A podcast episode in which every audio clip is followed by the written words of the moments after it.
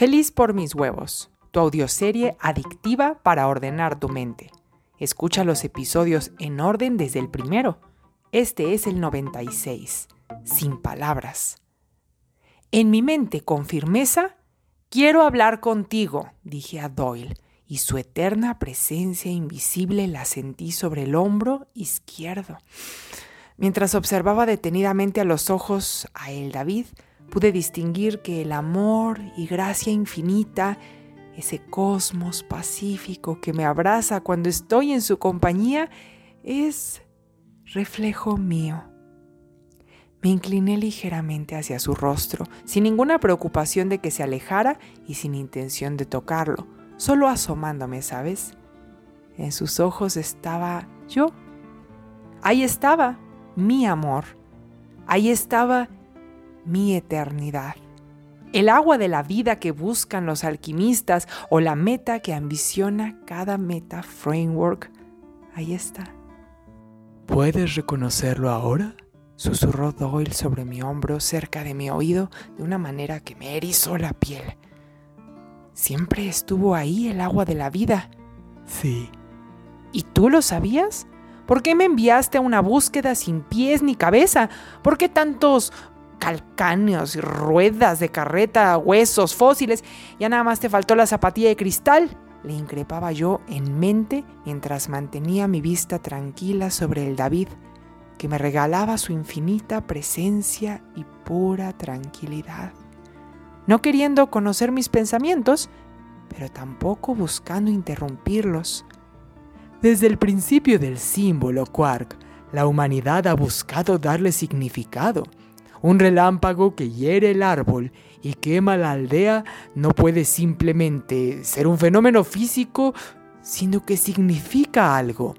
Los parteaguas, los cambios de paradigma, los agentes de cambio, los profetas, las eras de Tauro, Piscis, Acuario, no pueden ser solo diseños perfectos de un cosmos sobre nuestras cabezas. La arquitectura del universo es tan perfecta que no puede ser que signifique nada. Miré hacia el David, la nada, entendiendo de pronto mi insistencia en tratar de ver en su gentileza hacia Elena alguna señal de romance, en sus cuidados y protección hacia mí alguna pista de interés o amor. Soy más humana y menos Quark, queriendo buscar qué hay detrás del símbolo y en eso no soy diferente a Doyle. Eso. Eso es lo que vio Fibonacci en mí. Si tú eres el secreto del todo, Quark, lo que tú percibas debe ser la realidad última. Sí. ¿Y, ¿Y, por qué has buscado esto en tantas épocas? ¿Por qué tu hermandad ha encontrado cómo viajar en el tiempo? No solo hemos logrado eso, Quark, podemos extraer partes de un tiempo y usarlas para alterar de manera inteligente otros planos, siempre provocando nuevas bifurcaciones, inesperados reveses, siempre hay nuevas ramas cada vez que hay una intervención. He visto a los tuyos extraer órganos de Egipto para usarlos con algún fin en una época más moderna. Tú lo sabes todo, Quark. Tú sabes el propósito de esos trasplantes porque conoces el principio de los tiempos y todas sus ramas. Lo único que te he mostrado es cómo seguir siendo tú usando este cuerpo humano. Es mi humilde contribución. Cómo seguir siendo Quark sin tener que abandonar tu vehículo mortal. Respiré lentamente. No sé si tú imaginaste esto, pero los órganos extraídos de la hechicera en Egipto, la maestra de Atsu, fueron colocados en un autómata, en un milenio mucho más cercano al tuyo que al de Atsu.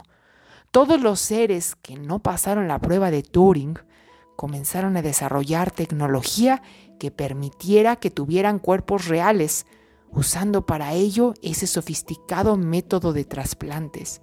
Dicho de una forma simple, los robots de tu era están construyéndose cuerpos de carne y hueso, usando para ello lo que en otras épocas ya no usarán.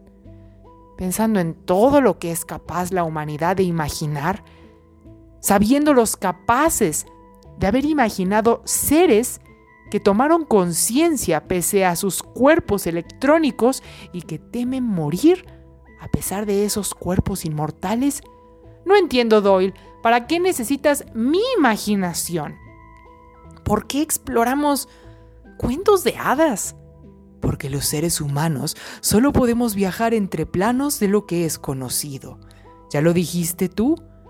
Puedo viajar del plano donde no encuentro las llaves de la casa y en instantes haber viajado al plano donde las tengo sostenidas en la mano. Esos cortes de continuidad que las personas creen que son fallas en su cerebro son, en realidad, atisbos de otras realidades. Debo confesar, Quark, que yo no quiero viajar a un plano donde tenga las llaves o las riquezas o varios amores de mi vida, porque la vida es demasiado larga como para tener un solo amor. Quark, los seres humanos vamos viajando por las realidades derivadas de lo conocido, pero tú, siendo la materia prima del universo, adquiriste conciencia y por ello puedes explorar realidades que son inimaginables para el individuo. Esperábamos tu llegada. Te sigo, ¿ok? Pero no entiendo cómo puedo serte útil. ¿Esperábamos? ¿Quién es más? Los cuentos de hadas son apenas un juego. Porque si en verdad yo explorara realidades inimaginables por un humano, lamento decirte, Doyle, que tú no podrías seguirme. Por eso quise empezar gradualmente, Tal vez me pueda aclimatar, por eso las misiones. Ven, quiero que te conozcan los demás. Yo no quería soltarme de la mano de él, David, y no hizo falta, porque mi conciencia se desprendió, quedando intacta en esta realidad donde mi amigo me observa con tremenda paz, al mismo tiempo que mi ser atormentado sigue a Doyle por un torrente de luz que parece un tubo futurista atravesando el hiperespacio. La vestimenta de Doyle con chaleco y corbata y bombín, reloj de bolsillo caminando por el tubo de luz, me hace sentir en, ay no sé, un concepto retrofuturista. Y aún así, aun cuando te suene muy loco, esto es un juego comparado con lo inimaginable que me está pidiendo explorar Doyle. Gentilmente me cedió el paso por un estrecho pasaje que conducía a una gran sala. El piso parecía de plástico transparente y hacia donde yo volteara, hoy sentí horror vacui. Uy, era idéntico arriba, de abajo, derecha, de izquierda, me mareé mm, hasta que oh, fijé mi vista en un punto de referencia para recuperar el equilibrio. Sí, me sostuve de la única ala que me sobra. Estaba en medio del vacío, pendida de un ala. Cuando me recuperé, noté que estaban sentados en taburetes de madera, unos tapizados, unos en un diván, había un arcón de madera, documentos y papeles que parecían fuera de lugar en este espacio donde uno pensaría que habría más bien hologramas donde aparecen tableros frente a los ojos. Pero pues esta gente fijaron su vista en mí, me hicieron espacio para que me sentara entre ellos. Señor Wilde, saludé a mi derecha. A, Madame Blavatsky, saludé a mi izquierda. A mi frente, incliné la cabeza, estaban Sirisaka Asimov, Frank Baum, James Barry, Britt Marling y otros diversos que te serían familiares, pero que no vienen a cuento. Entre todos sus gestos meditabundos, por el único por el que sentí simpatía que allí estaba fue Ende. Michael Ende. ¿Otra vez tú? ¿Y aquí? ¿Conseguiste un nuevo huevo, Quark? Muchos. Siempre hubo un nuevo deseo hacia el cual avanzar. Gracias por decírmelo aquella vez. Pero no pensé que tú estarías aquí. ¿Y tú tampoco? Un, dos, tres, por Fibonacci ahí al fondo. Estaba un poco reservado el doctor. A ver, o sea que todos están aquí. Todos somos tú, dijo Ende, como si le hubieran concedido el dirigirse conmigo, ya que era quien no me hacía huir. También podría haber sido la cineasta de cabello claro, pero quizá tú no la reconocerías aún. Su trayectoria se pondría más brillante poco más adelante. Todos tienen en común los viajes en el tiempo, por lo que veo. No lo hubiera imaginado, porque aunque lo sé todo, no lo he experimentado todo. Y conozco las versiones de ustedes donde está puesta la atención de la humanidad, pero no había explorado todas las variantes de cada uno. ¿Cómo es que ¿Cómo es que pintan juntos en este cuadro? ¿Sabes que para que pueda haber un rostro aquí, hay algún sitio en el cosmos donde debe existir su opuesto, ¿cierto? Aclaró Ende, clavando su mirada en el autor del retrato de Dorian Gray. Oh, ¿con qué? Entiendo. Para que pueda existir la luz, debe existir la oscuridad. ¿Ya? pues conocemos el opuesto de muchas cosas, juntos con otros como nosotros que no necesitan estar aquí, la humanidad ha imaginado de manera bestial, al punto en el que cada cual imagina su agua de la vida y puede permanecer sediento sin saber que él mismo la inventó y podría saciarse de ella con tan solo imaginar cuál es el camino y seguirlo. No te sigo, Ende. La humanidad está perdida creyendo que somos un montón de evasores de la realidad, cuando estamos contándola a cuentagotas para que la gente más audaz la explore y la gente más persistente la cambie. Por fin habló la enigmática Blatavsky. Tú sabes que yo puedo tener acceso a lo que no está frente a mis ojos. Mismo principio que te enseñó Doyle para habitar todas tus realidades. Pero ¿por qué estoy en esta? ¿Por qué hay alguien centrándose en esta realidad, esta versión de mí? ¿Por qué no me dan un castillo, una vida feliz, bailes, cupcakes, Netflix and chill? Brit Marling se removió en su asiento, reservándose su opinión sobre Netflix, porque esta es la única realidad donde estamos teniendo esta conversación. ¿Y qué tiene de especial esta conversación? Que valga la pena sacrificar la vida de mis sueños. Mi final feliz no tiene tanto peso como lo que está sucediendo ahora. ¿Por qué? ¿Alguien se lo dirá? No nos va a escuchar. A mí sí. Hans, ¿tú?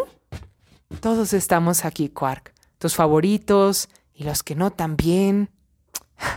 Tomamos protagonismo, los que te son más interesantes, pero todos hemos contribuido a la expansión de las fronteras de la imaginación, carajo.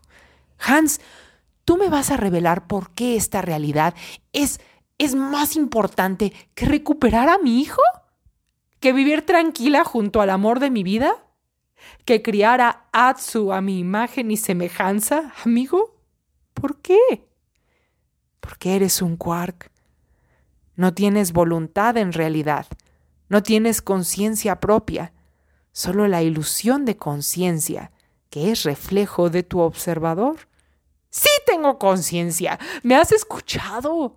¿Me has escuchado construirme a partir de decir que soy inteligente, que soy hermosa, que soy poderosa? Tú viste cómo cambiaba mi forma con mi autoconcepto.